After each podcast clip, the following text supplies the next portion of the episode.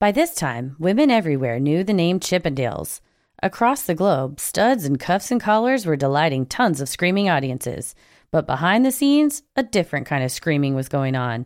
The owner and the creative director were both fighting for control until one was willing to cross the ultimate line. This week's episode is The Chippendales Murders, Part 2.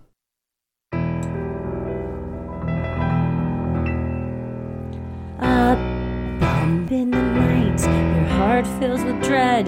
Probably a murderer who wants you dead. It could be a ghost, a demon, or worse. Perhaps you're the victim of a witch's curse. It's hopeless, you're doomed. You'd call a priest if you could. You'd rather just listen to who? Sinisterhood. I'm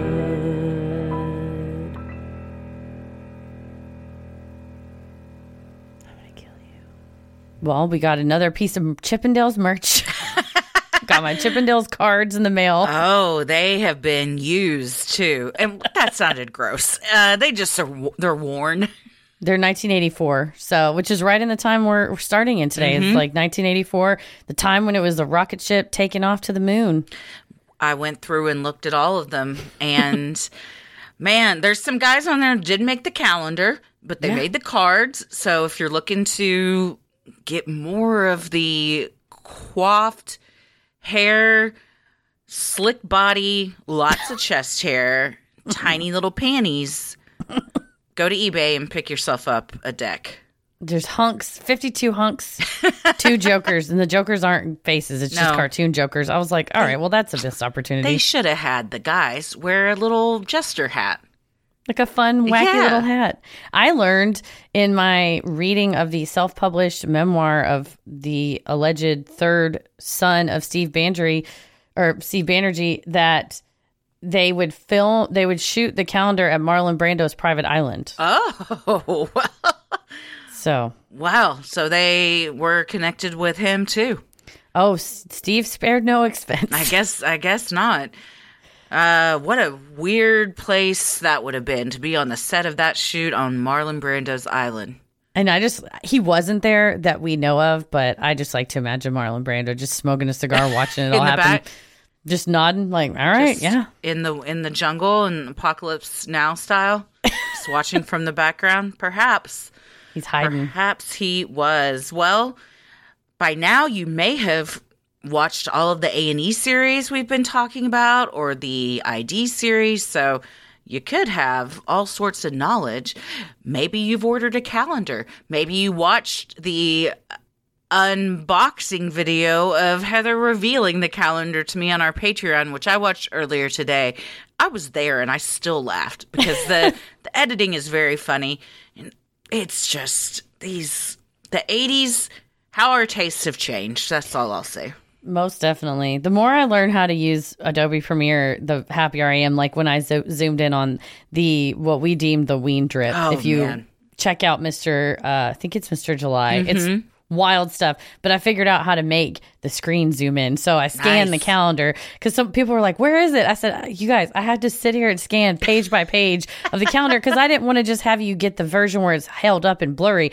Y'all needed the HD full quality, which now you know I have those saved on my phone. So where are they going? Uh, That's one of the more tame things that's probably on your phone with your search history. So, did I tell you, George, my father in law, gave me a mug for Christmas that says, Please don't be alarmed about my browsing history. I'm a writer, not a serial oh. killer, something like that.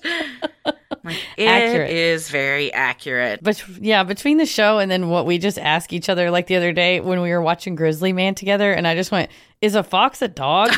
I just asked Google, and it is. Turns out, My favorite part, though, Tommy, who had not been watching this with us, just happens to walk in the room right as you asked that, and he was like, "Yeah, foxes are dogs." Just like and walked out. walk and then walked back to his video game, whatever he was doing. So, uh, yeah, Heather had never seen Grizzly Man, and I was like, "Buckle up, it's a wild ride."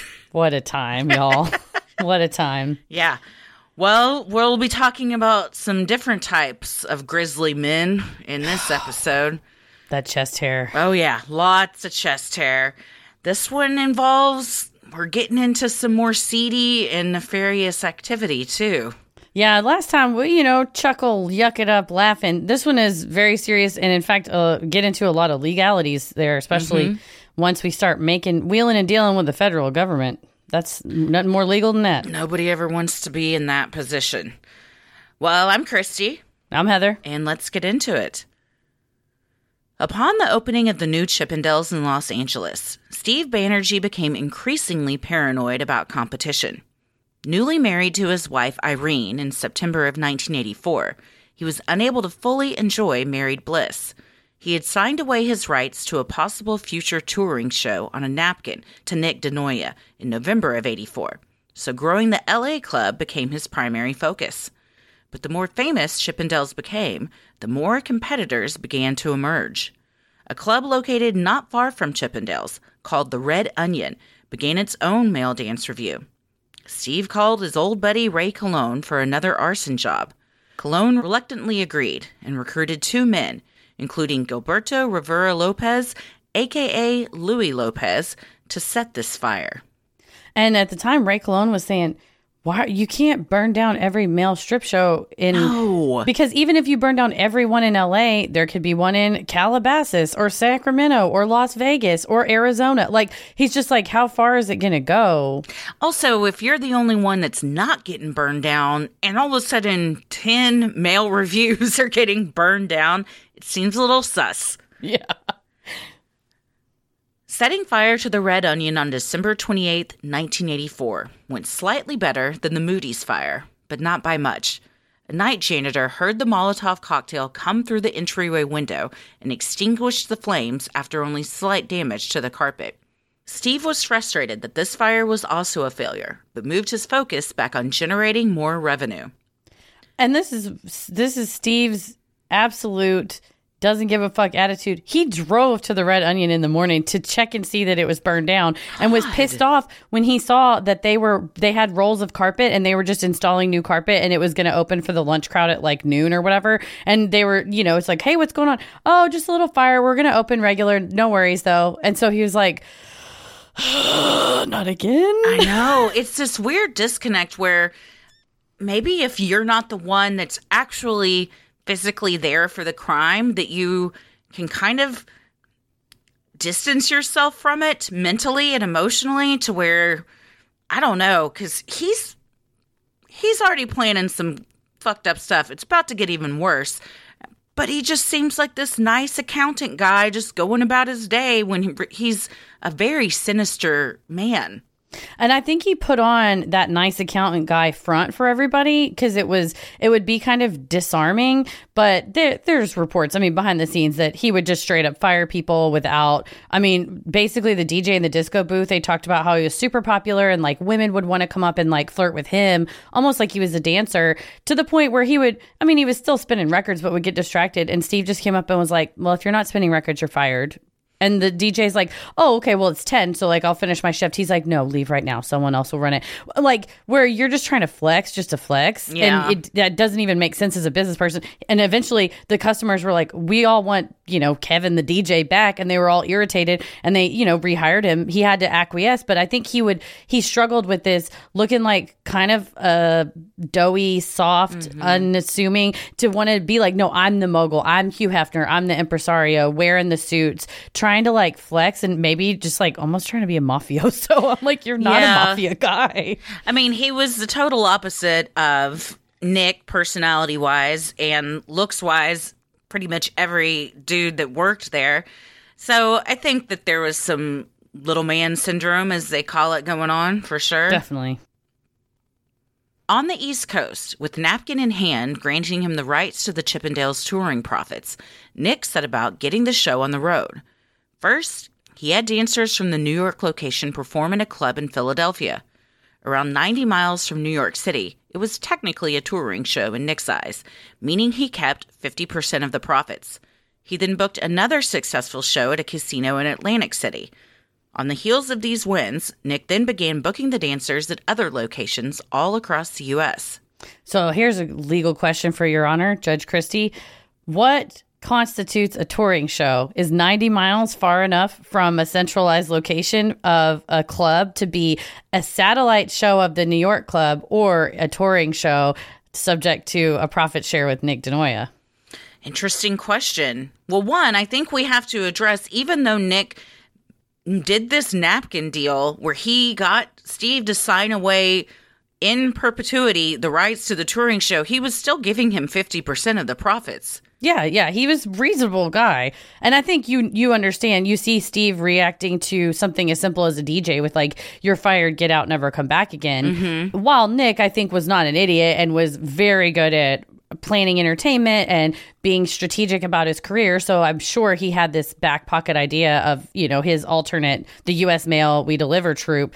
But, you know, why would you bite the hand that's currently feeding you? So I'm sure if it's a difference in you get fired and you have to go to court and litigate over this napkin or giving Steve 50% after profit or after expenses, you go, all right, well, this is a better deal for everybody. Yeah, especially since Steve's technically not really doing anything with the touring show. It's just the name. Yeah. To answer your question, I might argue that anything, any show that doesn't happen at the main stage location would be the touring show, even if it's in the same city.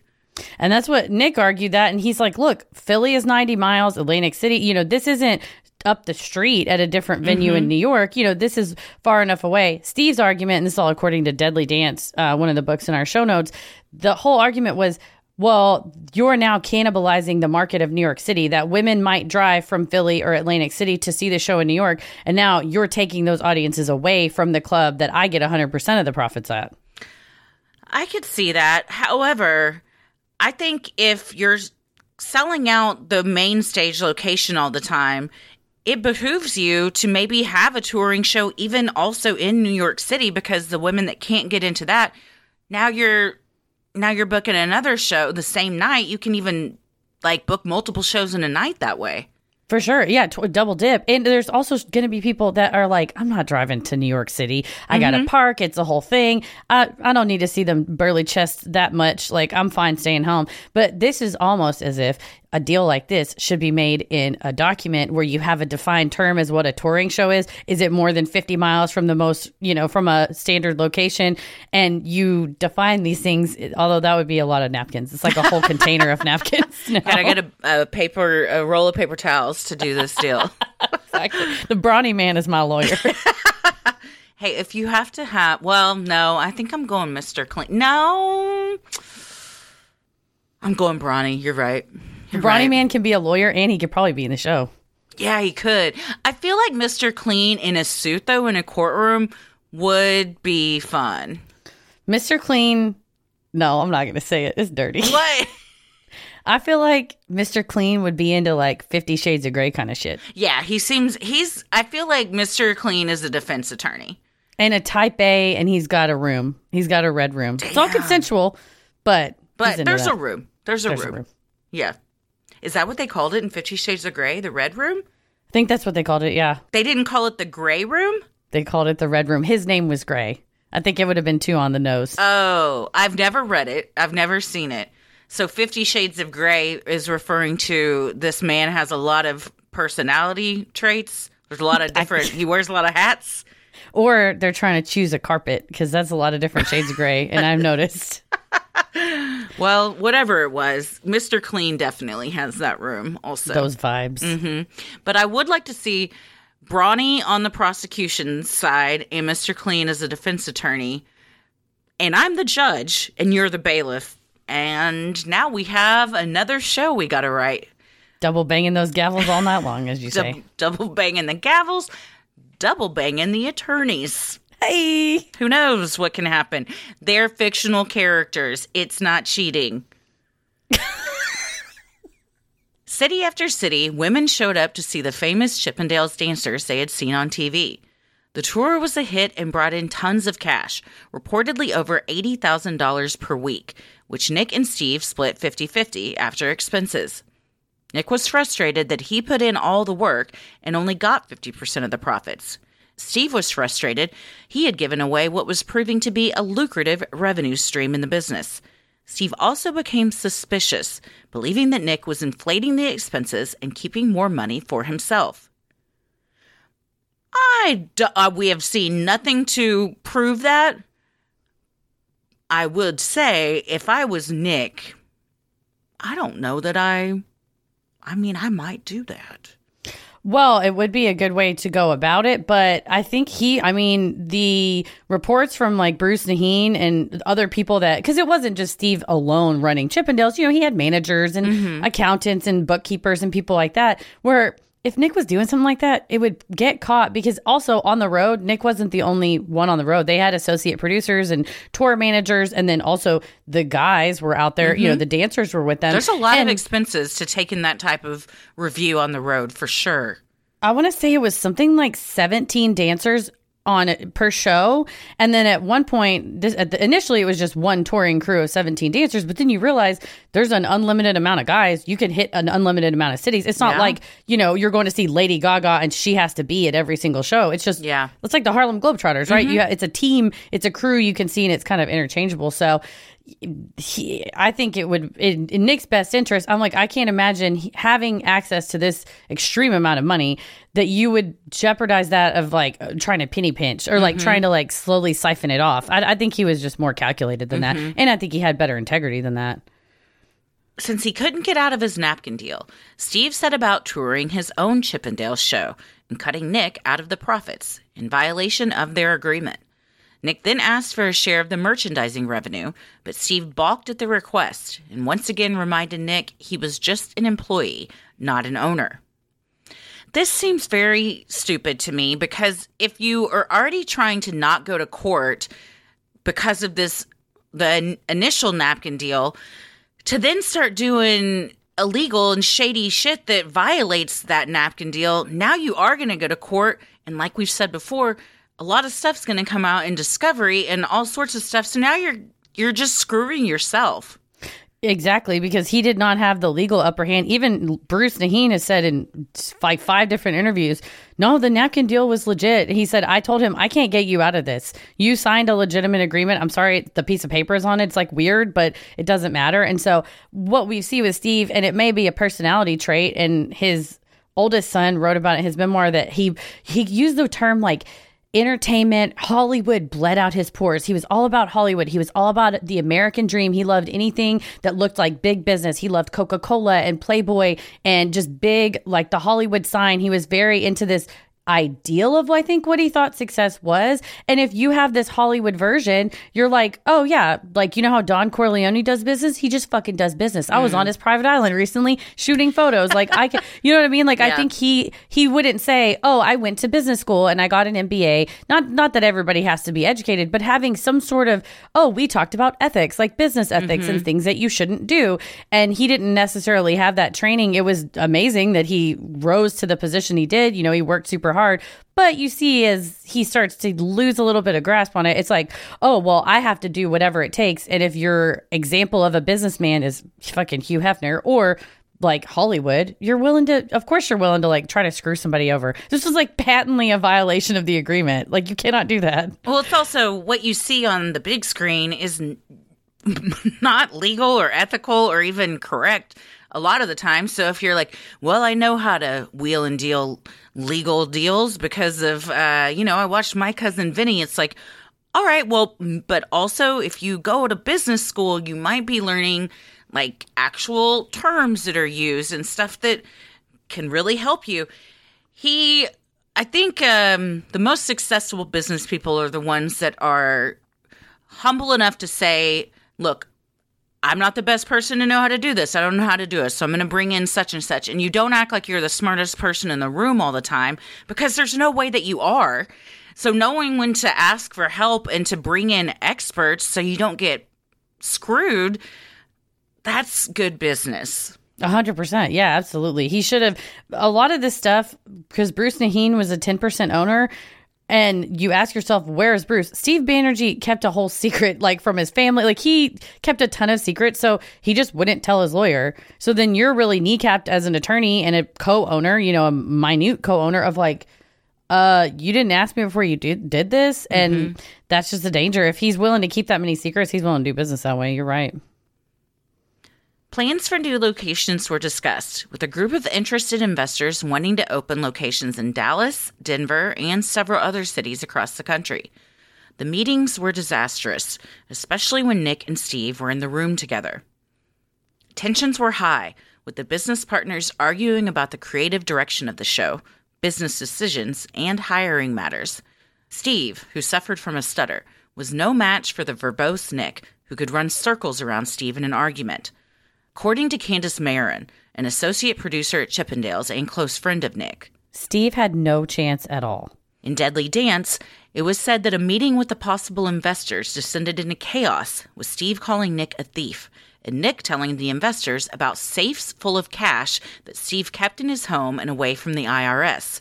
The investors walked away, and the deal was dead. Meanwhile, your 10% owner, Bruce Nahin, going, You fucking idiots! You You just lost the deal! No! There's so much information that came out, and none of it helped you. It all just hurt you. Now you got to answer to all this cash that you're possibly keeping that you're not paying taxes on. Your family doesn't know about it. You've lost the, the deal. Now, and things are just more awkward between Steve and Nick. Yeah, it's a Michael Scott spider face situation. You cut off your nose with spider face. I mean, that's what they're doing though. It's like they're turning on each other in a meeting where it's like, don't you know that the best thing for would be both of you shut up mm-hmm. and take the deal and take the money? But no, they were. It's just they couldn't help themselves. I mean, granted, I I think if I was called a thief, I would probably. You can't help yourself but lash back. And it wasn't just safes at his house. I mean, there's allegations that Steve kept money in other countries, that he would put it on private planes, put it I'm in other sure. states, whatever. Yeah, he he did not pay. I would if I was a betting person, and I am. I bet he did not pay taxes on every penny he brought Oh in. yeah, for sure. Definitely. It's also, I mean, no investor wants to get involved in high stakes when you see that the two business partners can't even sit in a meeting together. No, well, because what you've just told me is several liabilities. Okay, if Steve says this employee slash maybe owner of touring rights is a thief, okay, so now I have a challenge of what else is missing from in here, and then the other guy tells you that guy ha- has uh, issues with the IRS and paying taxes. That's a liability I'm not taking on. Plus, their behavior is deranged. I don't want to deal with all this shit. Y'all can't even get on the same page. I'd walk away too. And then again, you just lost millions more dollars that than if you would have just again brought in a maybe a business mediator Yeah. or brought in a lawyer or they got separate lawyers from Bruce like Steve got a new guy and Nick got a new guy and they you know they we all have our own representatives here but it was just too heated and Too that's what Bruce was like Bruce was like, I racked up miles flying back and forth trying to keep them from killing each other. And it's, I mean, that's what he said because he said they were just constantly going at each other. And you're like, okay, well, I'll, I guess I'll fly and tell him that. Like, I'm not going to come fly out there and tell him that. You tell him to come here and say it to my mm. face. And you're just like dealing almost with like children fighting. Yeah, yeah. By 1986, Steve and Nick were barely on speaking terms. Steve continued touring his own version of the Chippendales show until Nick sued him in Los Angeles Superior Court. Court documents show Nick asked for a temporary restraining order and preliminary injunction, prohibiting Steve from continuing the tour without paying Nick the 50% share he was owed. Nick won. Steve was furious. There it is. It's what your lawyer told you. The napkin is legitimate. And all he had to do was say, I have this agreement that says I'm entitled to this. And the court said, Yep, you're right. And what then Steve just did was ha- he just handed Nick a court order saying this napkin is legitimate. Yeah. Because he pushed it. That's what. I, Yeah, he's he doesn't know enough to not do these things. He he's mm-hmm. just thinking I'm going to go after him for all he's worth. I don't take no. I don't back down. I'm going to win every every argument. But really, winning those arguments is making you a loser because you're you're giving up a bunch of stuff you wouldn't have to otherwise. Oh, for sure. And also the idea that I own Chippendales 100% completely. That used to be true, man. But the mm. napkin, you signed it away. So he was still operating as if nobody else had a stake in it. At its height, the Chippendales empire was raking in $38 million per year, according to Investigation Discovery. The touring show was sometimes making three times what the standalone clubs were making. Steve wanted all the profits for himself and to get out of the deal he made with Nick, but the napkin was ironclad. Fed up, Steve asked his old friend Ray Colon to do The ultimate to get rid of Nick DeNoia. And 38 million in 1984 money is 100 million, 107 million in today's dollars. So it was a huge empire. Thirty-eight I- million is huge. I mean, Yeah. and then you get over a hundred. Yeah, I mean that's a ton of money for sure. But he, this just gets into backed in a corner desperation. More money, more problems. We've, if Biggie taught us anything, A tale as old as time. I mean, it's abject greed really just it gets, it fuzzies your vision. Like money you can't. makes people do crazy shit. For And real. From small things like in will readings to when you get into huge business dealings like this, it's it like you said, it clouds your brain. It it makes people just behave in ways they would never otherwise. I mean, I think it if we want to get into the nitty gritty, it's tied to like the importance of wealth in, you know, society and everything, and just like how the economies run in general. But when you get to the point where there's this much money involved, bad bad choices start to get made. Colon once again enlisted the help of Gilberto Rivera Lopez, also known as Louis, who had helped Ray set the fire at the Red Onion. According to the book Deadly Dance, Louis had a $300 per day heroin addiction that made him desperate and willing to do anything for cash. Louis agreed to fly with Colon to New York City and kill Nick. And that's what the Deadly Dance author said. You know, Ray Colon at first was like, okay, I'll set the fire, the first fire. And it didn't go very well when, in fact, he wasn't really going to set it. You know, he's going to keep the money. And then Steve starts pressuring him. Then he tries to set the second fire, knowing that Steve has mentioned, you know, he has ties to very important people. Well, and this time, someone says, uh, I want you to get you either you or get somebody to fly across the country and I want you to murder my business partner. You're like, oh, Ray Colon said, Oh, you're willing to pay me to do that to kill your business partner. Who are you willing to pay to kill me? Exactly. In the spring of 1987, Nick was on tour with associate producer Candace Mayron and a troupe of the male dancers in Indianapolis when he decided to fly back to New York early to conduct some business. On the afternoon of April 7th, 1987, Nick and his assistant were working in the Chippendales' New York office. According to Candace, she and Nick were on the phone discussing the debut of Nick's new non Chippendales dance squad, U.S. Mail We Deliver. Mayron told The Sun, So I'm on the phone with Nick talking about the contracts, talking about the road show, and suddenly he goes, I gotta go. Click. Hangs up on me. The timing is quite right. I have to think this is the moment he saw somebody walk into the office with a gun in his hand. Louis Lopez had entered the Chippendales office and, na- and asked Nick's assistant. Are you Nick? The assistant told the man no and gestured towards Nick's office. Louis then went into the restroom to wait. The assistant went to the restroom as well.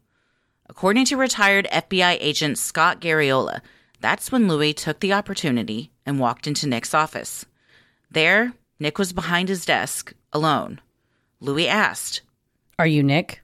When Nick replied that he was, Louis told him Then you're a dead man. And shot Nick in his face, just below his left eye. From the bathroom, Nick's assistant heard the loud bang of a gun and the slamming of an exit door. When he ran out, he found Nick dead in his office. Nick's assistant called police immediately, but it was too late. There was no saving Nick, and Louis had successfully made it down the stairwell and out into the street, headed out of state. The NYPD was stumped as to who would kill Nick. They questioned dancers and Nick's friends, family, and loved ones, but came up with nothing. Everyone had a wonderful relationship with Nick, even despite his sometimes intense personality. The only one who didn't was Steve Banerjee, but he had been in LA at the time of the slaying with a solid alibi. All they had was a description of Louis Lopez, a thin Hispanic male with a bald head.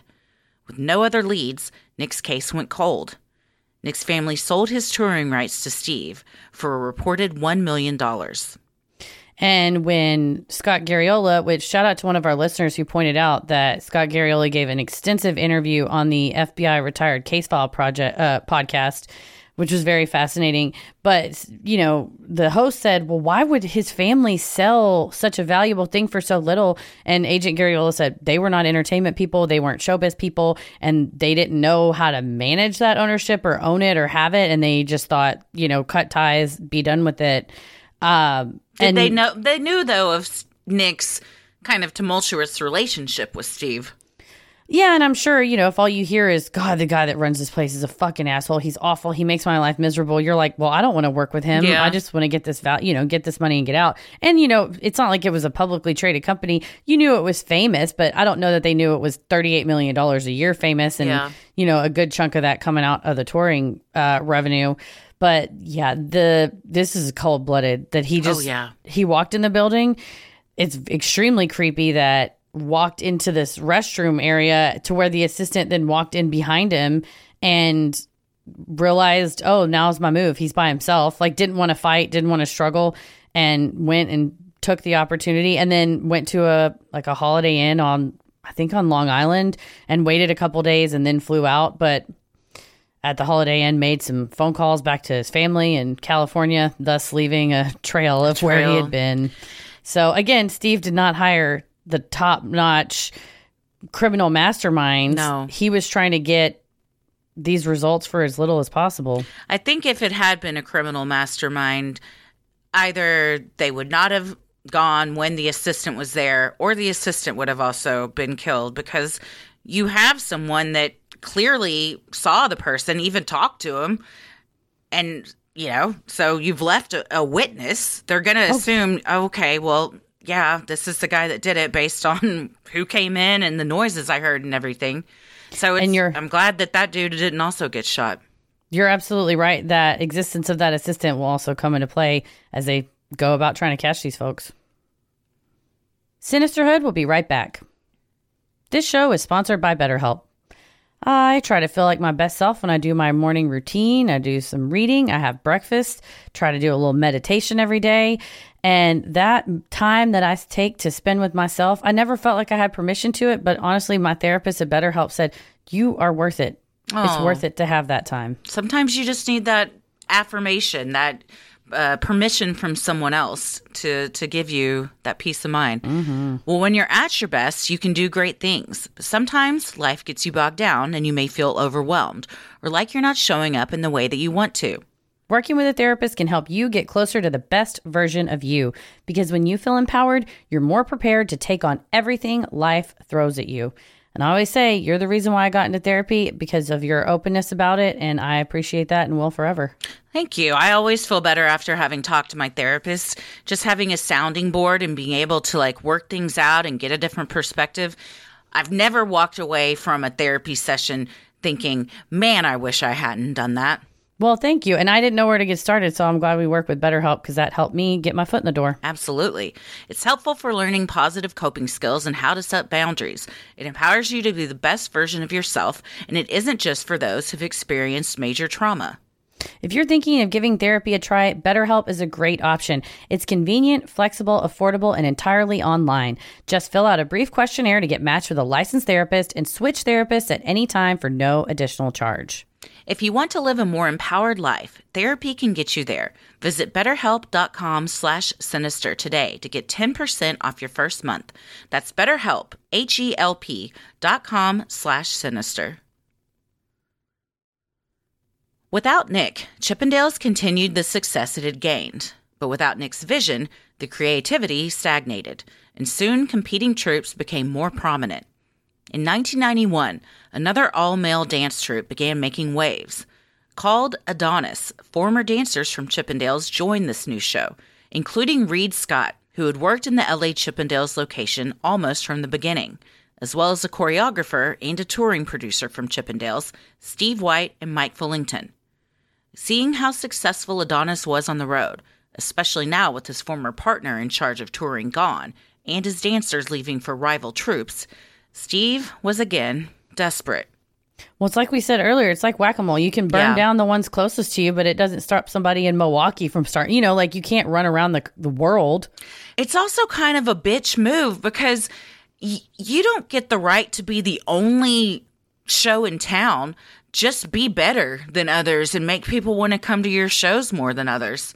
Damn, that's a good point. I mean, you worrying about competition is probably one of the easiest ways to lose sight of yourself and what you want to do and what you want to be. Mm-hmm. And we see very quickly it starts to crumble. He lost sight of instead of saying, "Okay, well, I caused the death of Nick DeNoia," which that's just an undoable and it's so not worth it. You know, at the end of the mm-hmm. day, it's a person's life, a person that was loved by his family, by his friends, whose life was lost for money. I mean, it really was mm-hmm. money at the end of the day and control and power. But even if you say, you know, if Steve is in this mindset of I don't care, power, money, success at all costs, then okay, well, what made you successful before? Oh, having a really brilliant creative visionary, then you need to go hire somebody else. Now, is it hard to hire someone when you're like, listen, yeah, our last choreographer was unceremoniously murdered in our office? I mean, that's going to be difficult to hire people because it's much like you said with the fires, where oh, these fi- these fires in L.A., but you know, Chippendales is never the one that burned. Yeah. Hmm. And now you see, oh, the creative director of Chippendales went wound up uh, executed. I mean, I don't think you have to be a rocket scientist to start putting the puzzle pieces together to think maybe Steve Banerjee is behind some of this because a lot of uh, spooky, nefarious shit is going on over there. Yeah, and meanwhile, Ray Colon is pretty much the only person that knows Yeah. what's going on and why. I mean, I'm sure Louis Lopez, you read the newspaper and you're like, oh, that's the person I killed? Hmm, who knew? Yeah. Steve turned once more to his old friend Ray Colon and asked him to take out the former Chippendales dancers who had left him for Adonis. Again, Colon was hesitant, but knowing what Steve was capable of, he eventually agreed. They hatched a plan to stick the dancers with needles full of cyanide while they were on tour in England. Since Louis Lopez was in jail on narcotics charges, Colon needed to recruit a new killer. And the whole time I was, you know, we've been researching this. I'm like, why would Ray Colon go along with all this? Because he was in the military and then he got discharged from the military, and there was some uh, question around his discharge if it had to do with a criminal activity that he did. He had these kind of like loose mafia connections, but he also had this desire to be a police officer, and he couldn't quite ever get hired to be a police officer, so he kind of kept failing, and so he ended up like managing apartments here and there, and like kind of you know ne'er do well. Well, then he gets this systolic kidney dis- disease where his basically he knew based on it's a genetic disease, members of his family. He knew he wasn't probably going to live much into his 50s. And so when you think, okay, well, my life is going to be a lot shorter, I got to do whatever I can, make as much money take care of my family, and kind of do whatever it takes to. Because at first I was just like, he's, why are you going along with this? But I think Steve saw a person that was lesser than him, you know, made less money, had less power, and now was afraid of him because he knew what he was capable of and just knew he could keep going back to the well and keep and I'm not saying Ray Colon was not a bad also a bad guy. Like, you know, th- go to the cops much sooner. Right. But I do see like, oh, that's why I think he went along with it so many times that he did was that you almost like have nothing to lose. Like you know you're gonna die. Yeah, I imagine as Ray, you also see this guy's willing to do anything to get ahead. He has zero morals and ethics and doesn't seem to have a conscience. So if he's willing to do this to all these other people, I mean, if I don't agree to kill this person, then he's going to have me killed. Oh, easily. By this time, in 1991, Colon had befriended a transient construction worker known publicly only as Strawberry. Colon asked Strawberry to fly to England and kill three of the Adonis dancers by injecting them with cyanide. Strawberry later told ID interviewers he first thought Colon was joking. When Colon showed him the cyanide and needles, Strawberry was terrified. He pretended to go along with the plot, afraid of what Colon may do to him. Colon escorted Strawberry to LAX airport and watched him walk on the plane. As soon as he landed in England, Strawberry threw the needles and cyanide away in an airport bathroom trash can. He hopped a plane to Vegas, too afraid to return to LA, and headed straight for the FBI office. Yeah, Strawberry is his witness protection name. He's a redheaded older gentleman who was just like, I think in a bar and struck up a conversation with Colon. And then it's like, hey, you know, you want to make a little bit of money? Like, oh, yeah, sure. It's like, do you want to go murder some male strippers across the pond? And And, and like, in such a bizarre and just sinister fashion, injecting someone with cyanide? I imagine that's a very painful death as well. Yeah, and just to now you got to have access to cyanide. You're you, how you've got to physically get close enough to someone to stick a needle into them. It's all very personal and perhaps Steve thought it wouldn't be as traceable as, you know, just somebody shooting a bunch of people in the head, but it's good for you, Strawberry. My only thing was, I think you should have gone straight to the cops and given them the cyanide and needles. Let's not leave all that laying around just in a trash can somewhere. But I'm glad you did go to the FBI and you didn't go through with it.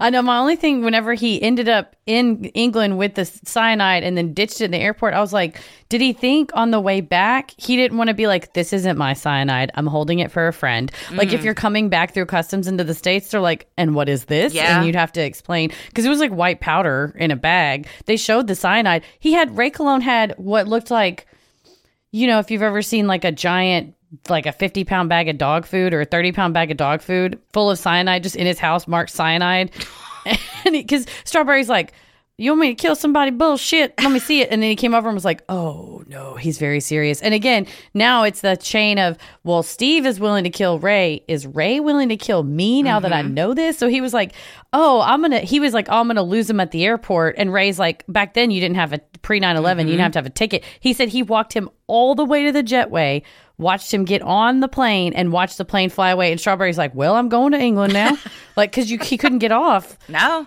and the whole time, and that's a long flight to just be shitting your pants over what is going on. Just like, sir, did you you want like a snack? Do you need to sleep? He's like, no, it's just me and my conscience trying to decide. and then yeah, he said he flew to the uh, the Las Vegas. Uh, he flew to Las Vegas because he quote knew where the FBI office was there, and he didn't have to look it up. Oh well, you know, I mean, if you you don't have cell phones to be googling stuff, I don't think the internet's around, so you go where you know. Go where you know. Plus, you get to go to Vegas. Win-win. True. The story seemed wild at first, but the FBI agent took it seriously. He had Strawberry call Colon while the FBI listened in. On the call, Colon suggested if Strawberry was afraid to use the cyanide, maybe he could attack the targets with a hammer. Colon was more than willing to discuss the plot openly on the call, not knowing the authorities were capturing every word. Yeah, it's I guess by that time Colon was pretty disillusioned with all of this mayhem that he would do on Steve's behalf because he's like Strawberry's like, I don't know, man. I'm gonna have to get real close. And he's like, just hit him with a hammer, just bash him with a hammer, and then they'll be out. And then you could stick him with cyanide, or you know, just hit him with a hammer. And he's like, when am I supposed to do that? He's like, just go up to him after a show. And again, it's just horrible. Not even planning. It was just ideas. It was very bad ideas. And Strawberry's like, okay, well, I guess I'll try doing that. But meanwhile, Ray was just freely speaking. And I guess as the FBI agent, you have this Yahoo walk in and go, I got a, a conspiracy to tell you about the owner of Chippendale's male dance revue It's a murder conspiracy. And you have to, as an agent, go, all right, let's see this one through. but then you're like, my God, he's right hundred percent. He goes. Uh, the the agent was like, "Yeah, you know." After a while, you kind of can get a bullshit detector, and this guy was not bullshit. And he was just like, "I got some weird stuff to tell you, man." And you're like, yeah. "All right." Because you think, what does this guy have to gain by telling us any of this stuff? He probably has a lot to lose, lose really. So let's see what happens. Yeah, and was he willing to fly to England to come back and make a story up? Because you have like a stamp in your passport, like I was just there. Yeah, they're like, where's the cyanide needles? Well, you may want to call somebody across the pond because I dumped them in a trash can. It's also um, just very lack of self awareness. And also, have you ever been to this show, Colon, to be like, just go up to him after the show and just bash him in the he- head with a hammer? And then what? There's people everywhere, and then run away and hope I don't get caught. Like, no one was thinking anything through. No, not at all. Well, and then but this time too, they have to call up the men of Adonis and they go, "Hey, uh, this is the FBI." They call the UK police. The UK police goes, "Goes just a, a heads up, someone might try to bash you with a hammer at some point." And the and it sounds ridiculous, but at the time, Reed Scott was like, "Oh, probably Steve Banerjee's trying to kill me." Like it was just, it wasn't. A That's what I'm saying. I imagine everyone's putting the pieces together of shit follows Steve Banerjee around and everybody's dying and coming up trying to everybody's trying to get burned up. I don't. So if you get a call like that, yeah, I would immediately be like, well, yeah, he's probably pissed that I left and now I'm working for the competition. Yeah, and he's like, he knew, where, obviously knew where we were performing. It was very publicized where the Adonis shows were. He's like, we would go back to our hotel rooms and like check every single the shower, check the closet door because he's like, who knows how if he was just willing to hire that guy and that guy squealed. Now that murder didn't happen, is he going to go hire someone else? Yeah. At some point, I think I would decide to take a different line of work, but they also shouldn't have to do that. They shouldn't have, to give up what they enjoy doing, but they shouldn't have to be worried about getting killed every time they go on stage. With the recording of this conversation, agents had what they needed to make a move. Strawberry went into witness protection, and Colon went to jail. With Colon in custody, the FBI worked with him to piece together what exactly happened facing down a huge possible sentence for multiple crimes across multiple states and countries. Colon told agents that it was Steve Banerjee, the founder of the male strip show Chippendales, that was behind it all. And that's what Agent Garriola said in he's given interviews on Investigation Discovery and on this podcast and several other places. He's the I believe the only living person that actually worked the case. And he said when they initially, you know, Strawberry told him it was this person, Ray Colon, because he Strawberry didn't really know Steve one to one. So they said when they brought Ray Colon in that he held up a sheet of paper and he pointed at the very bottom of the sheet of paper and went, I'm down here the person you want, and then he pointed to the top, is up here, and I I'd can give you everything he's done. And then they said, "We are listening." Oh yeah, oh, for sure. And especially again, he's his now his kidney disease has progressed even more, so he's now really battling with health issues. I don't want to live the last of my years in prison when I already look and feel terrible. I'd rather. Uh, what do you need to know for me to be able to stay at home and the comfort in my own bed? Colon spilled on the earlier arsons, the murder of Nick DeNoia, and the Adonis plot via a proffer agreement.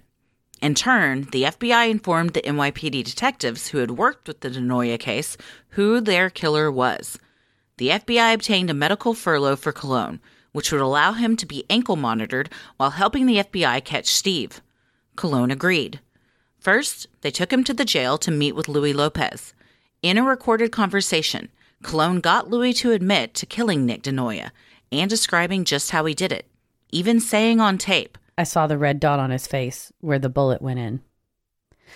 So a proffer agreement is a thing where, you know, you get an attorney and they tell the FBI for a limited amount of immunity, my client will sit down and just spill. They're going to tell you everything. Now, if you're in the middle of a proffer agreement talking about crimes that Steve Banerjee did and you were like, "Oh, and then also by the way, I killed my neighbor unrelated." That doesn't that's not going to be count, you know, covered under the proffer agreement. But being I will tell you all of the parts of this criminal enterprise that I was a part of as long as I get some sort of leniency for sharing this with you, then the FBI, especially in this case when they know Colon is a low-level player, they're like, "Deal. We'll take this deal all day long."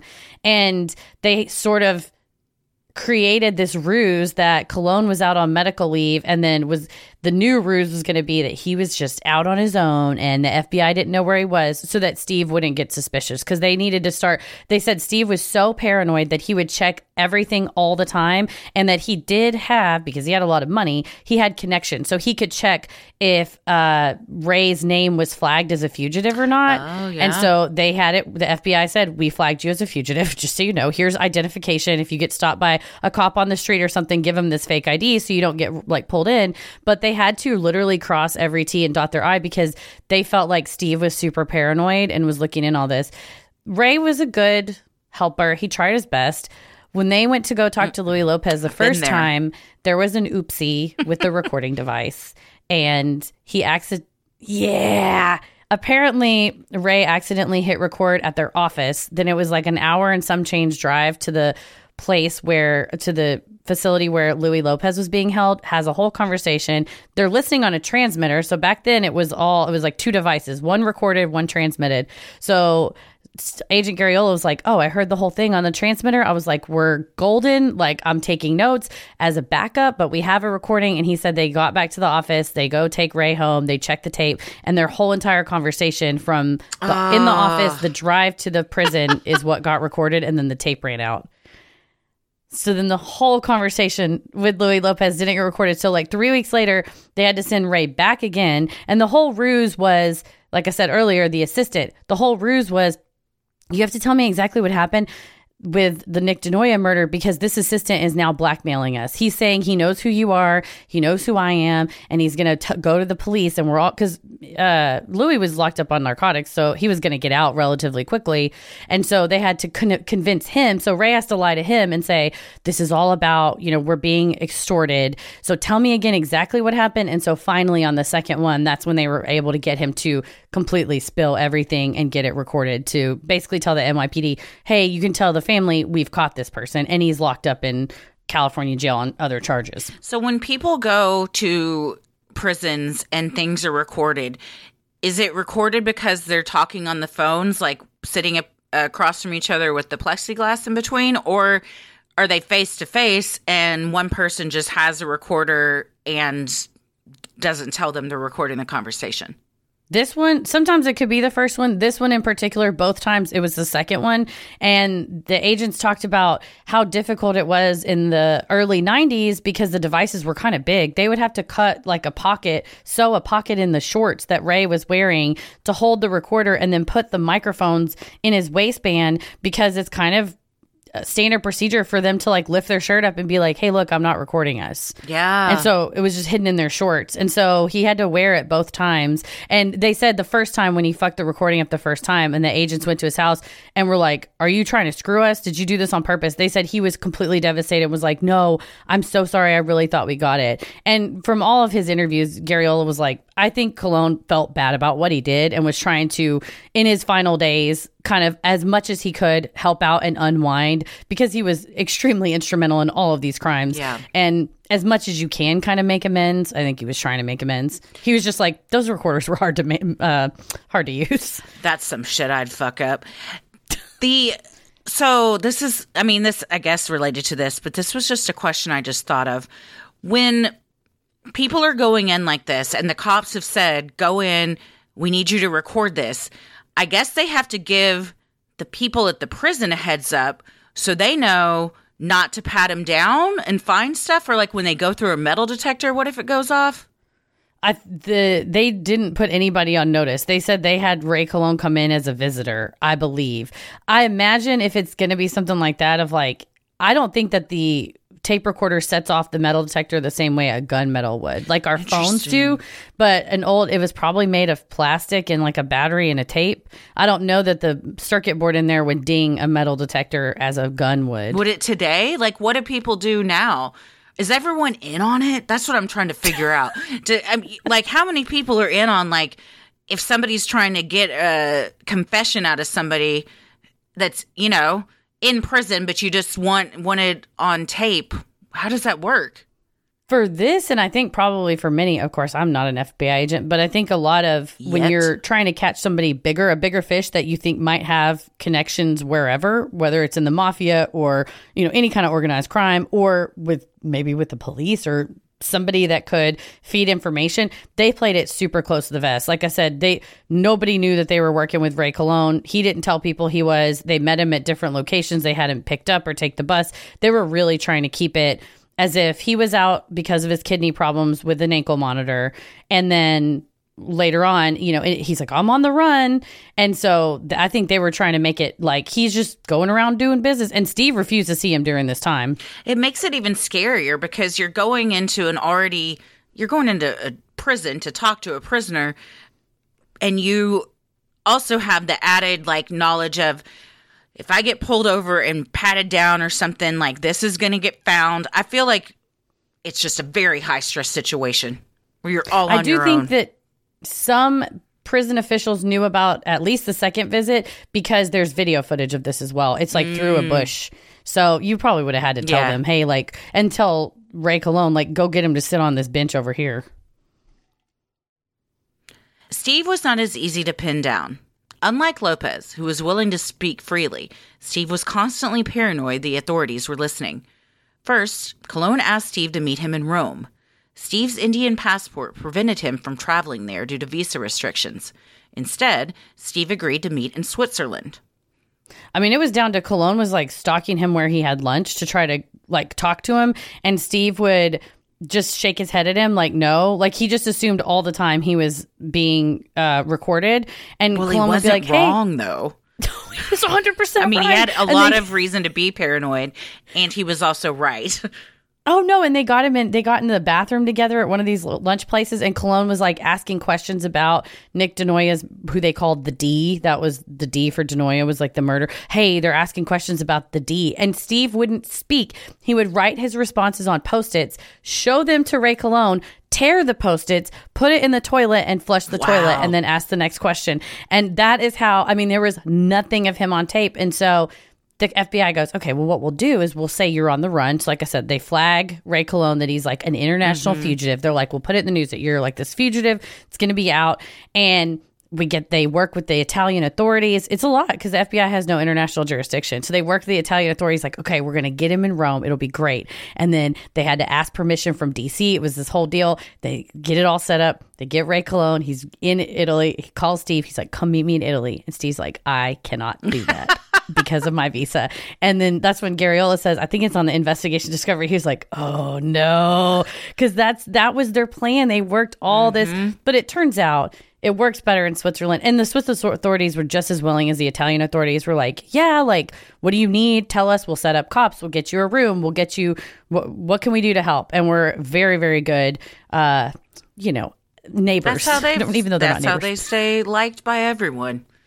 Right? And that's what the uh, Garriola goes. You know, they're they're like clockwork. That's why they make the best clocks and the They- watches. You know what? Also, great chocolate. mm-hmm.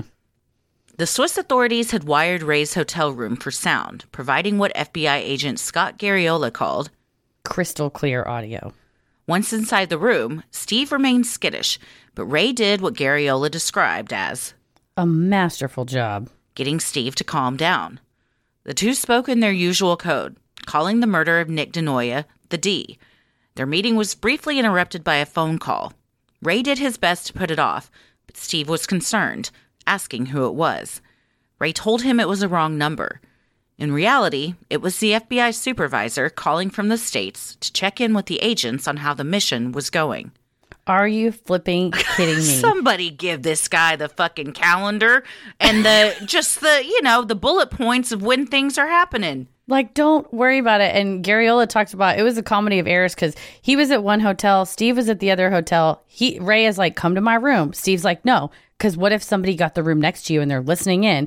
Okay, fair question. So they're like, let's meet at a restaurant. So they meet at a restaurant. Meanwhile, the Swiss authorities are like, okay, we're gonna wire you up. He said that the they had like way better technology than the Americans had, and he said we just let them run with it. So they wire up Ray's jacket. He's totally ready. Goes into this meeting with Steve at a bar in the hotel bar.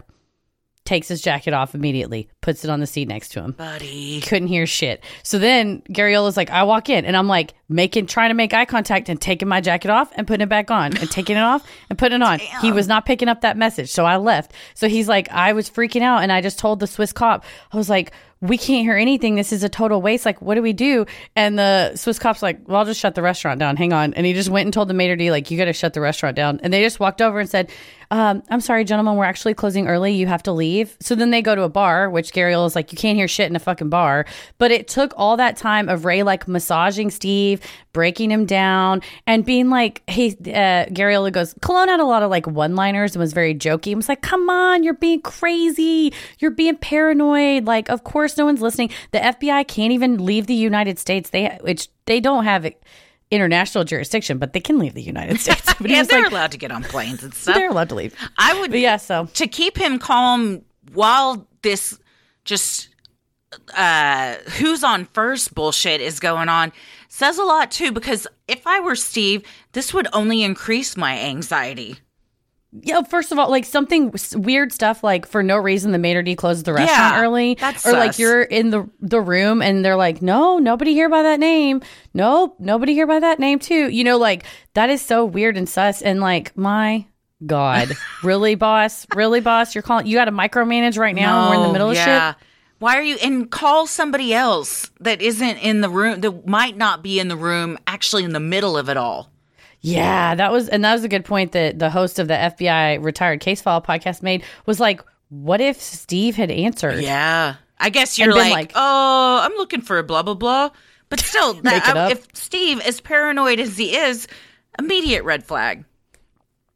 Agreed. Honestly, as paranoid as Steve was, and with all this going on, he should have listened to his gut and said, I need to get back to where I was and just keep my post it thing going because that sometimes watching how things unfold on the big screen in Hollywood works out for you because I would not have thought I'm going to write on this piece of paper, then rip it up, then flush it. What are they going to do? They can't get They it have back. Yeah, nothing. honestly, it was genius, and it was extremely frustrating to the FBI to where they had to literally like fly agents and techs across the world to try to catch him. Yeah. Because Steve knew that Ray was the only one connecting him to the many crimes, he would only speak freely once he was sure the two men were alone. Ray convinced him no one could hear them. Over the course of three hours, they discussed the arsons and murders for hire in their past. On the recordings from that night, Colon asked a simple question. Why haven't you been arrested yet? Steve began to brag. Because they don't have strong evidence yet. They don't have a proof that I gave you the money. They don't have a proof that I bought the gun. They don't have the proof that I gave you his address. They don't have proof of all that stuff. That's the reason I don't talk to nobody. I never say anything, so they don't have me on tape because whatever you say will come back to haunt you. And with that, the FBI had all they needed. Yeah. Well, he's he's right. Famous last words, and you should have kept it up. Yeah, absolutely. To and in addition to this, which we didn't even talk about because it was a failed plot, but at some point, Steve had a business disagreement with a doctor in Los Angeles and had asked Ray to uh, kill, to hire somebody to kill the doctor and his 11 year old son. God and that ended up falling through as well. But it was one of the many crimes that Colon had talked about. And then they talk about it. And that it's like, wow, we've really had a wild friendship, haven't we? Beginning with that very first arson back in 19, you know what I mean? Like he just had to walk Yeah. him through it. And that's what Garriola was like. Honestly, I was impressed because at some point you're like, why are you bringing up every past crime we've ever done? Right? But he said he did it in such a friendly, loose, like joking way that it really let his guard down to be like, and I think this was Colon clearly knew Steve's personality because Steve wanted to look like the big smart man, mm-hmm. like I'm the one to be like, you're amazing. How have you not been caught? And then bleh, he just gave it all away. And what's fun of committing all these crimes if you can't brag about it? You know, it's, think it- yeah, I think that's what how Steve thought about it because, yeah, he wanted to be this big mafioso guy. He did not look the part at all, and so when people are like, "Oh no, he's just some unassuming accountant-looking guy with big old glasses," he's like, "Nah, bitch, I'm the motherfucker running the show." He's eventually his his uh, vanity got the best of him.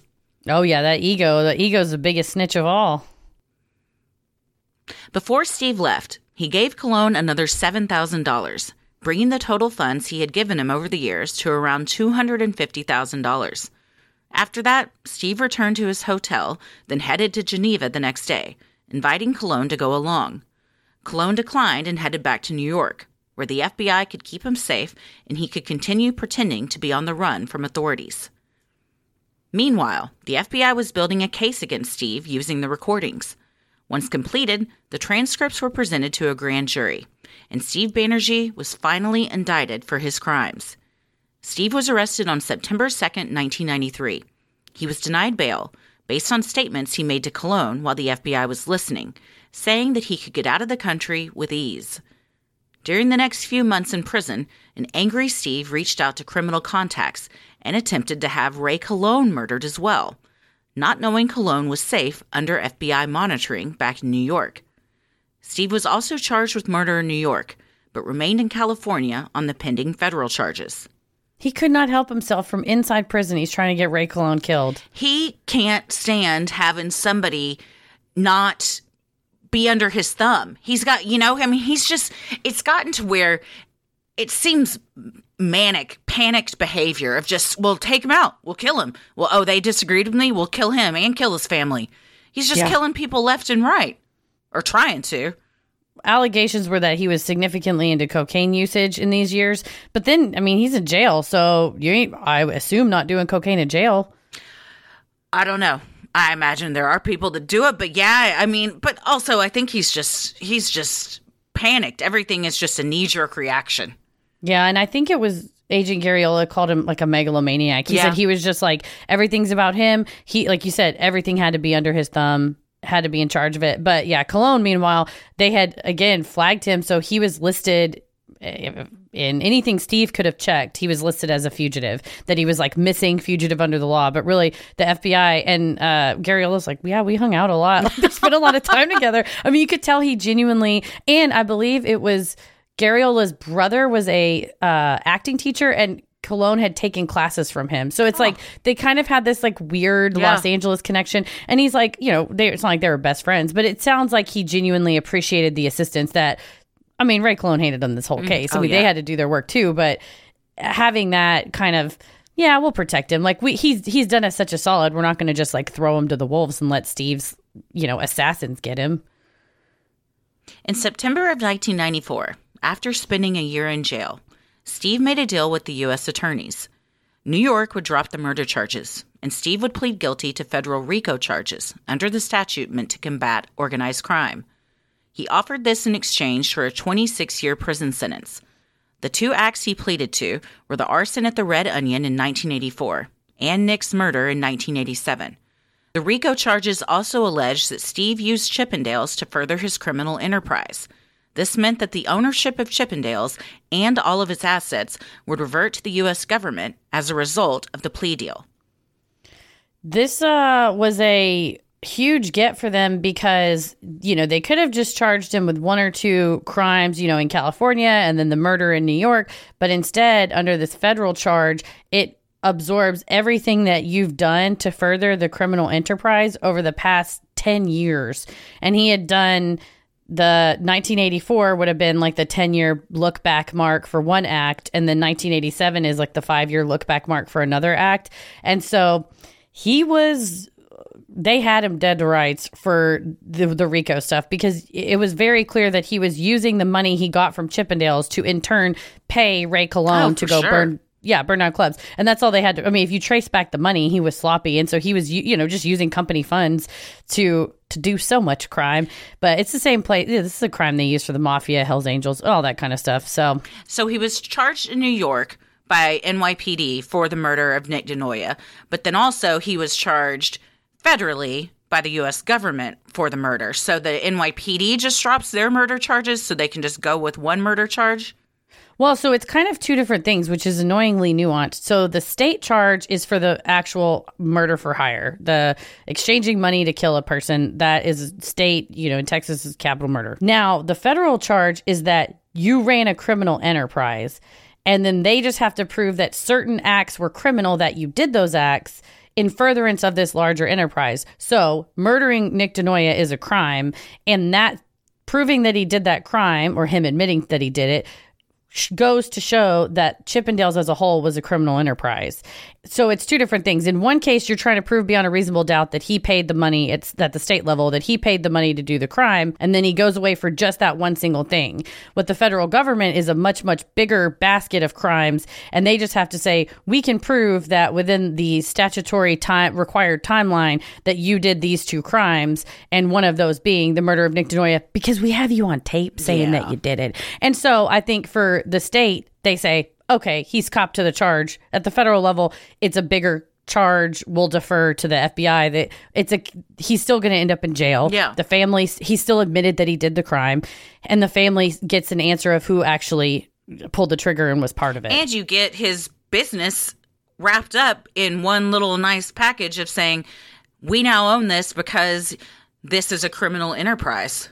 They sure thought that's what they were going to get, but uh, the amount of legal filings that I've read between Steve and Irene, they were they were doing a little concocting of their own, maybe a little fraudulent transferring. Mm-hmm. On December 24th, 1994, just one day before he was to be sentenced, Steve Banerjee died by suicide in his cell at the Metropolitan Detention Center. Since he was never formally sentenced, the ownership of Chippendales did not go to the federal government, but instead stayed with Steve's wife, Irene. Steve likely knew this outcome, according to Agent Garriola, as Steve had a sophisticated criminal defense attorney. Steve also told Ray Colon on the FBI recordings that he would never go to prison due to the shame he would bring to his family. Well, it seems like he had that all planned out so his family wasn't left with nothing. And if he and Irene were kind of doing things on the back end, I wonder if he told her, this is what I'm going to do. And, Yeah. you know, so there wasn't a big surprise. Maybe they got to say their goodbyes, but he, as the last kind of thing he could do for his family, he's like, well, I don't want you to leave you all broke. And uh, you're already going to have to deal with the reputation that I'm leaving behind. So here's the business. Yeah, and here's, you know, something to take care of the kids. It's interesting because they claim to be divorced and then another time they claim they were only just separated. So it le- it begs the question, how divorced and separated were they ever if or was that all stuff done to maintain I'm a separate person from Steve. I own the business myself. Therefore, you know, Steve and I think that that might not have withstood scrutiny had he been sentenced formally, but because he was never sentenced, there's no there's no conviction. He was never Yeah. convicted of anything. The government can't even start to try to seize the assets even though they had his plea, but he was it it doesn't the stamp the finish stamp isn't put on it mm-hmm. and like you said, you it makes you wonder if you say, "Okay, we'll get all this stuff in place," and then tells her, you know, the final step of this plan is Yeah. for me to die by suicide. Yeah. It's the whole thing when you really look at it is very sad and tragic that Steve Banerjee started out just, you know, from a middle class family, but his dad telling him like there's more to life. Go out there and do stuff. And it just snowballed into something that was unmanageable and above everybody's heads and you know nobody knew how to get a grip on it what an exhausting life that must be to constantly be paranoid, to constantly think either people are out to get you or you're out to try and get other people. How can you possibly have a, a healthy relationship at home? I can't, I mean, it's so stressful for everybody. And then this is how your life ends. Well, and you, uh, what I asked myself, because at this point, the his daughter was born in '85 and his son was born in '90, so he died by suicide in 1994. So you have a nine year old and a three year old. Do you think those kids would say, "I would rather have two million dollars than another day with you to talk Yeah. to you"? To be able to call you for advice, to be able to write you letters, to be able to work with you to write a book about your life, to be able to, you know, whatever.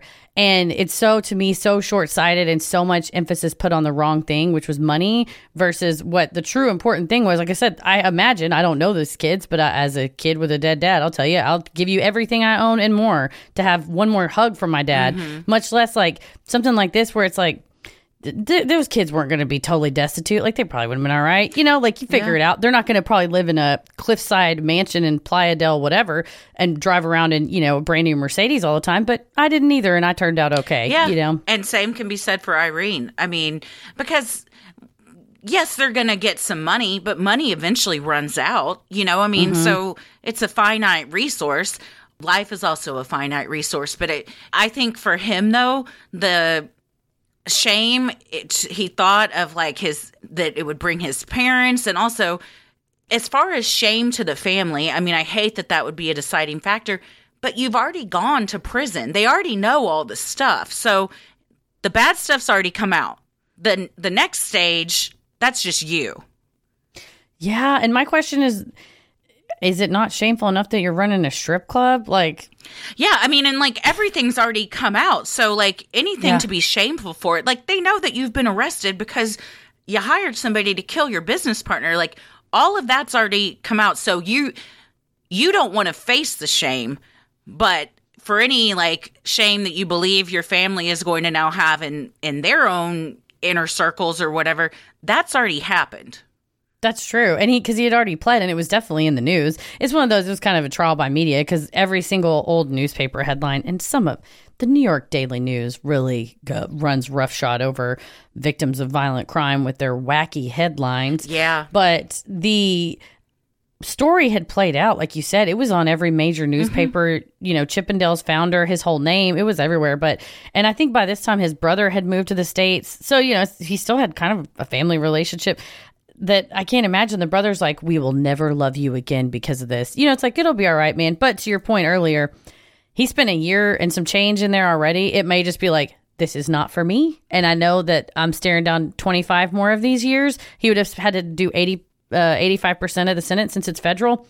You, and he was in his, you know, he was born in 46, you know, almost 50. You're just like, no. Yeah, I'm not going to do that. I think a huge chunk of it, too, yes, the money that he wanted his family to have, but if you look at this whole entire thing, the core of it is he wanted to be Mr. Chippendales, the owner. He wanted that to be his legacy. And if it if in the end it all goes to the government, then what was it for? You know, he's still even in death is like we will maintain the rights to this of the empire that I built. Like you said, he wanted to keep it under his thumb, no matter if it was the mm-hmm. government or one of his the DJ. You know, Yeah. Ray Colon was given a sentence of just 10 years for his cooperation with the FBI. He continued to struggle with health issues and served his time at the Springfield Medical Center in Missouri. Ray died in 2002 of heart and kidney failure. Based on the recordings obtained by Ray, Louis Rivera Lopez was tried in the summer of 1996 for the murder of Nick DeNoia. Louis tried claiming the tapes were all part of a movie that Ray had written, according to FBI agent Scott Garriola. The jury was not convinced. Louis was convicted of second degree murder and sentenced to 25 years to life at the Attica Correctional Facility in New York. He died in prison in 2012. Yeah, I don't think anybody's going to buy that this was a movie. It does sound like a movie, and a lot of adaptations have since been made, but unfortunately, this was real life. Yeah, and the recordings weren't. All right, Louis, uh, you're go ahead and you start from your first line. Yeah, it was exactly. very clearly, and also Ray Colon testified and was like, "No, I didn't write a movie, absolutely not." And that's when Garriola said that by this point, Ray had his kidneys were so bad he had to go to dialysis and was staying in this apartment. I think the trial was like three weeks, and he's like, "Yeah, we like hung out, we took him to dialysis every day," and like I said, I think that's when you kind of bond with somebody is that Mm-hmm. you know they're still willing to show up even as sick as he Yeah. was living as far away as not that he was like choosing to live in missouri but you know being locked up as far away as he was you know still willing to show up and and testify but yeah a bold strategy that did not play out No. Steve transferred ownership of Chippendales to his wife Irene in July of 1994, three months before his death. On November 11th, 1994, just weeks after Steve's death, Irene sold Chippendales to investors for over $2 million. On February 10, 2001, Irene passed away from cancer. The couple left behind two children Lindsay, born in 1985, and Christian, born in 1990.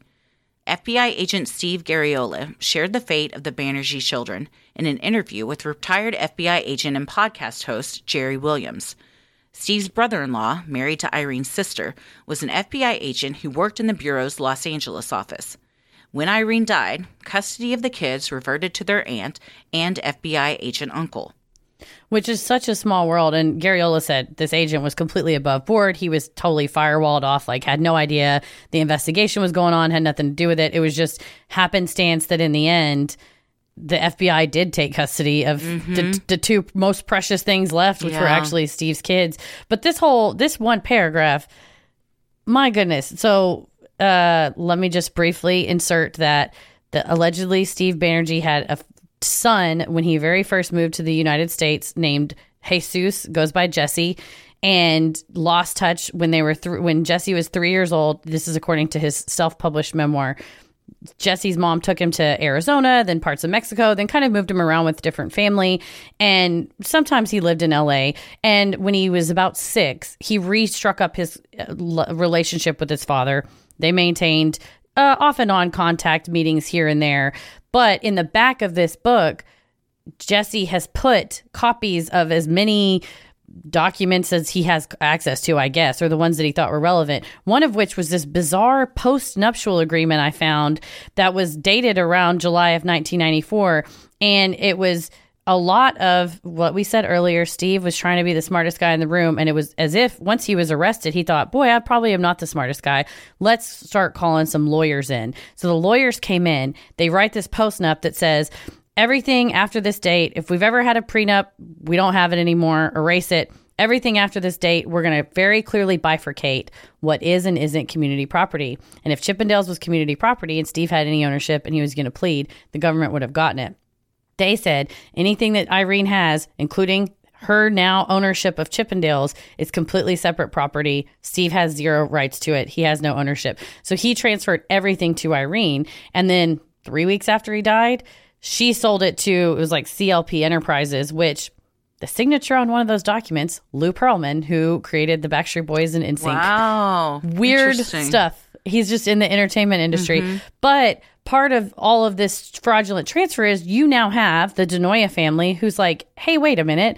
We'd like to sue for you know wrongful death or whatever. You also have the three dancers, the Men of Adonis guys, who are like, wait a minute, but Steve dies, no will, and you say, well, he didn't own Chippendales because in July, six months or three months ago, he gave he sold ownership. To be fair, they did like an arm's length transaction with money, but Steve also had these other debts that he owed, so it was like almost the right amount of money to pay off these other debts.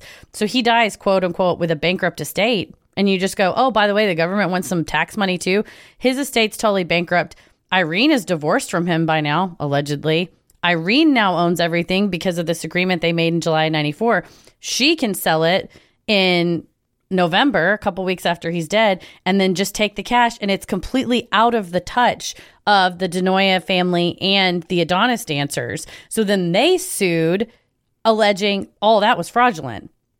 And for some, and the sale to Backstreet Boys guy, Lou Pearlman, was fraudulent.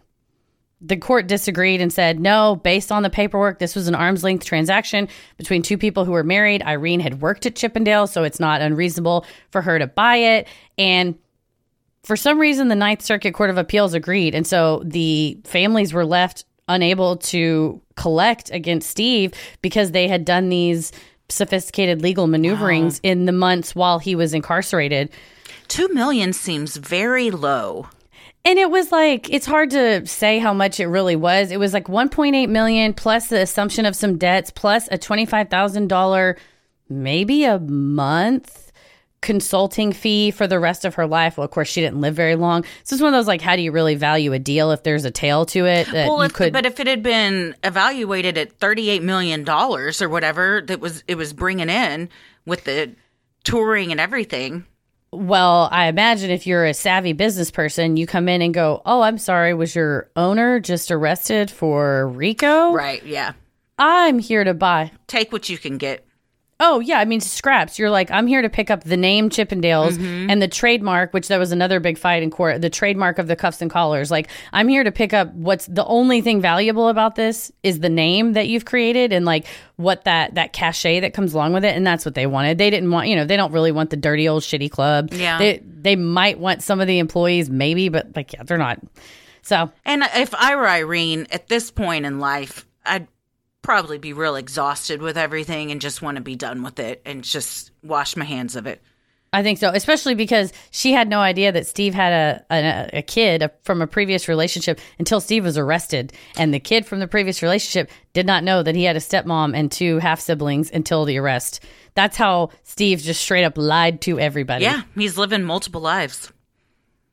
According to the New York Post, Irene and Steve's son Christian is now a male exotic dancer and has started his own company called Strippendales. He told the Post of his father, people have a lot of opinions, and that's fine. He was a good guy. I've always had this connection with my dad, even though he wasn't living, through Chippendales. I think he'd want to push me in this direction. He'd want to continue his legacy through his son. The story of Nick's murder and the building of the iconic entertainment empire has spurred several media depictions. A&E produced the four-part docuseries Secrets of the Chippendales Murders, while Investigation Discovery's four-part docuseries was called Curse of the Chippendales. The book Deadly Dance: The Chippendales Murders was released in 2014, written by K. Scott McDonald and Patrick MontesDeOca. In 2021, Gimlet Media produced a nine part podcast series about the crimes called Welcome to Your Fantasy, hosted by historian Natalia Petrzela. Hulu's fictional version of the story Welcome to Chippendales debuted on November 29, 2022, starring Kumail Nanjiani as Steve Banerjee and Murray Bartlett of White Lotus fame as Nick DeNoia. Nick's close friend, Candace Mayron, told The Sun she had low expectations for the series, saying, They've studiously avoided talking to anybody. I doubt there's any accuracy in the entire film. From what I've heard from the plot lines, it's old, it's knee jerk reactions, it's nothing like the truth at all. The series received moderate to favorable reviews from critics, who generally panned the writing but praised the acting of the cast, specifically Nanjiani. Now that we've finished covering, I actually probably will go and watch it just to see what how they covered it. Like I said, I didn't want to get confused with the For what was fake and what was real. Yeah, no, that makes sense. Nick DeNoia's contribution to the success of Chippendales and entertainment as a whole cannot be understated. Nick's nephew Tom told interviewers. My uncle took the show from nothing to what it became. Attorney Bruce Nahin echoed that sentiment, telling A&E producers. Without Nick DeNoia, there'd be no Magic Mike, there'd be no Thunder from Down Under, there'd be no Patrick Swayze and Chris Farley on Saturday Night Live. To this day, Chippendales runs seven nights per week at its residency in Las Vegas. So, what do we think? And they still they have a 2023 calendar as well for any of y'all who are interested. Next time we're in Vegas, we might have to make a pit stop. Oh, for sure. Uh, I, th- I mean, we covered a lot of what we think throughout, just as far as you know, greed being the motivating factor. I do find it fascinating that both Christian, in the many interviews he's given with Vice and uh, the New York Post and different places, he ha- they have, uh, and with Jesse in his book, they have this really weird perfect like this kind of like I'm trying to think of the right word like exalted hero on a pedestal that their dad was amazing. Jesse thinks that possibly the mafia killed Steve in jail that he didn't really die by suicide. He was also understandably very frustrated that he was completely uh disinherited essentially because Steve passed to Irene the one big piece of value kind of that he had that wasn't community property. So he really got he got nothing when his father passed away. But it's just odd to hear both Christian and Jesse they're both attracted to the nightlife. They talk about being club promoters, having their own Strippendales. I want to say Jesse's was called like Posh or something, you know, a male dance revue. It's just like interesting seeing how disastrous it was for your dad that he was willing to literally die for this and literally kill for this to be going into the same field. And it may just be a way to feel close to a mm-hmm. person who you were stripped of having a relationship with. Yeah, no, that's a really good point. I wonder if that even occurs to them. You know, it might just be like, I want to continue the legacy, and you don't really think that far ahead, or you think it's a different time. I'm not going to get in over my head, but I don't think anybody goes into that thinking, oh, this is how it's going to end. Oh, for sure. And as far as Nick DeNoia, I think both Bruce Nahin and Nick's nephew Tom and, you know, and Candace Mayron, everybody that talked about him was right that he took what was the photographs before Nick DeNoia was in there was some cringy dancing. It was like a, a hokey, funny kind of mm-hmm. thing. And I think Nick turned it into sexy entertainment and exactly what Bruce said because Chippendales paved this way, you really can see that it was the proximate cause for Magic Mike, LeBears, the guy dressed up as Jigsaw at the strip show. You know, where people have taken that I, that base, that solid foundation of stripping as an entertainment, as uh, maybe making it into something that's you know story based or something like that, and combining sexiness with romance and fantasy versus just pure out like raw porno, you Yeah. know, like dirty sexiness. I think adding that artistic flair, that artistic touch really was revolutionary. And I think until we covered this, I had no idea who Nick DeNoia was. I'm glad I do now. Mm-hmm. And for us not to like any media we consume, it's like, oh, there's probably we're standing on the shoulders of somebody a while back, and that person happened to be Nick DeNoia. And I think it's extremely sad that he gave what he gave and he was i mean i think he was well compensated for it but he gave what he gave but not at the expense of his life and i oh, don't think he i don't think he as much as steve banerjee would be willing to trade his life for money i don't think nick would have been. I think nick was there to he was ready to leave create us mail you know have a a more uh, a less manic frantic crazy work environment. But unfortunately steve just couldn't couldn't let him go.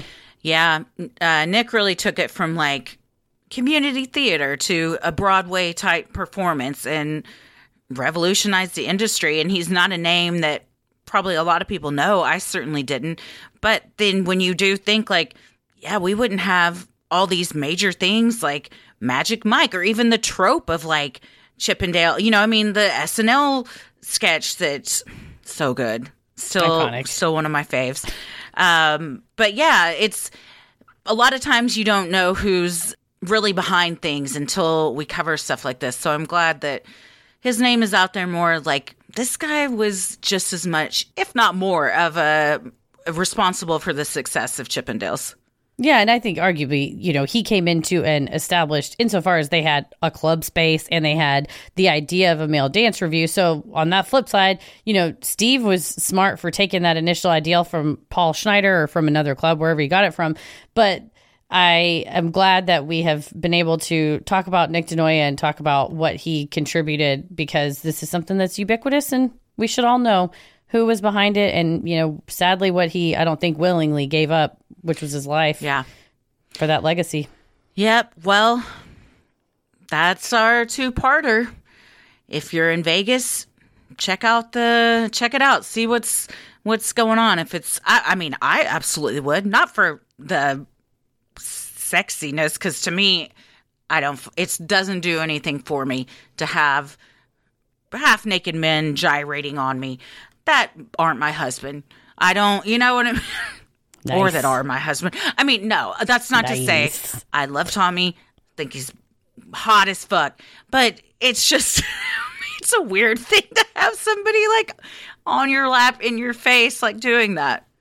It is uh For yeah. me. For me. It definitely it's like you said, you don't want somebody serenading you with a guitar either. no, I get really uncomfortable about that kind of stuff. So if that's your thing, I get it. But I totally would go just for the showmanship of it in the in the show. I want to see I'm it. fascinated to see if they still do all the different like characters Yeah. or they have themes and stuff. And yeah, it's like when I went to La Bears and saw the guy dressed as Jigsaw. I'm here for the wacky experience. The I like to say yes. I, I do any kind of experiences and we'll just say yes and go places. So the next time we're in Vegas, we're going to Chippendales. Absolutely, It's yeah. happening. It's iconic. You got to go See, and it's iconic. Nick DeNoia. because of Nick.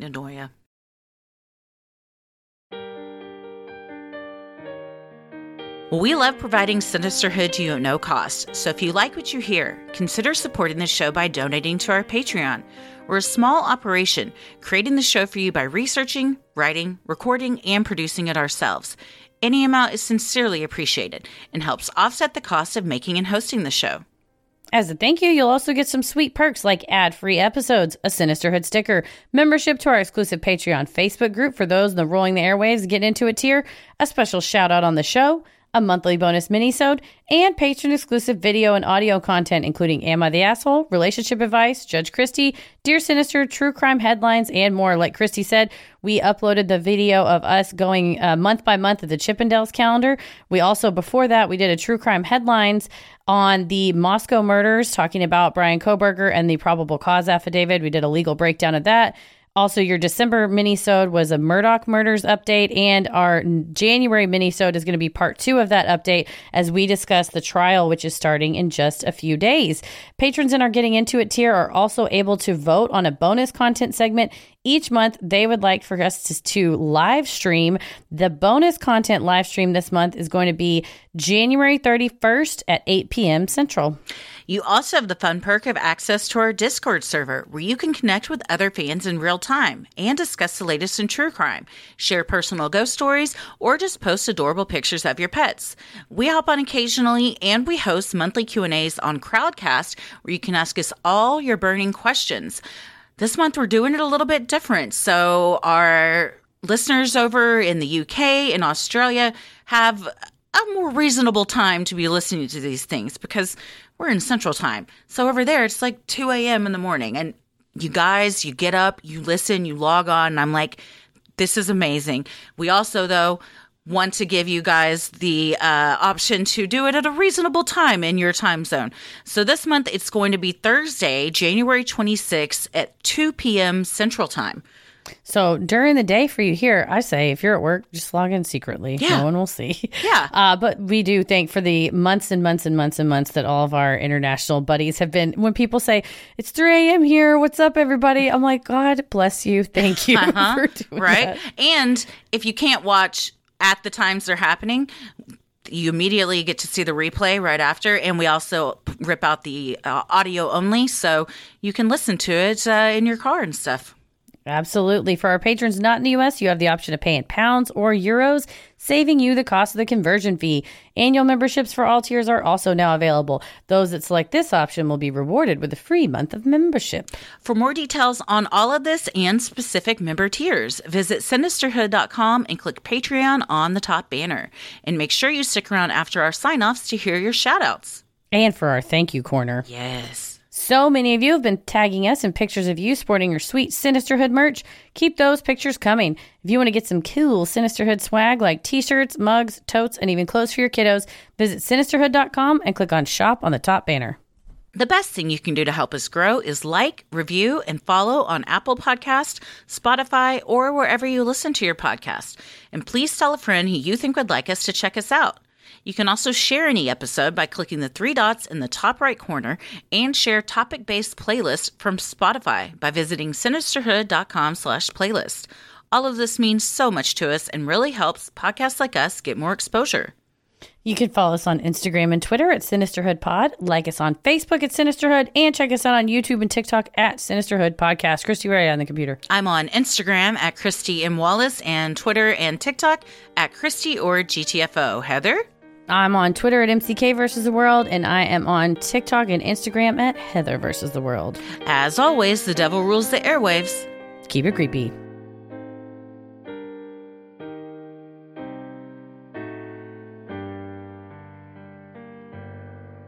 Hey, everybody. Thank you so much for supporting the show on Patreon. Here are your special Patreon shoutouts Becky Pittman, Sarah C. Hughes, Beverly Remy, Jacob Hanna, Wendy Steer, Emily Guidos, Jamie, Stacy Nelson, Paula R., Kara Downs, Fallon Mosia, Zara, Elizabeth Kirchner, Kat Foster, K.M. Brecht, Kelly Rogers, Casey Davis, Whitney Hain, Lauren Pring, Lena Monselli, Danielle, Katie Doricott Schumack, Jessica Olson, The Way Back Recap, Rosalind Turner, Stephanie Borden, Anna, Brittany, Sierra, Anna Bailey, Samantha Warner, Lauren Lambert, Natalie Eberling, Tara Cow. Heather. Well, thank you all so much for supporting the show. We could not do this without you. We hope we pronounced your names correctly. We sincerely appreciate all the love and support. We have some thank yous to give before we officially sign off. I would like to thank Karen for sending us this amazing cross stitch. I'm going to post a photo on our social media on our fan It's art so Friday. It is some of the most incredible cross stitch I've ever seen. She wrote us a le- uh, an email, which is very appreciated. She says, "I created the pattern myself."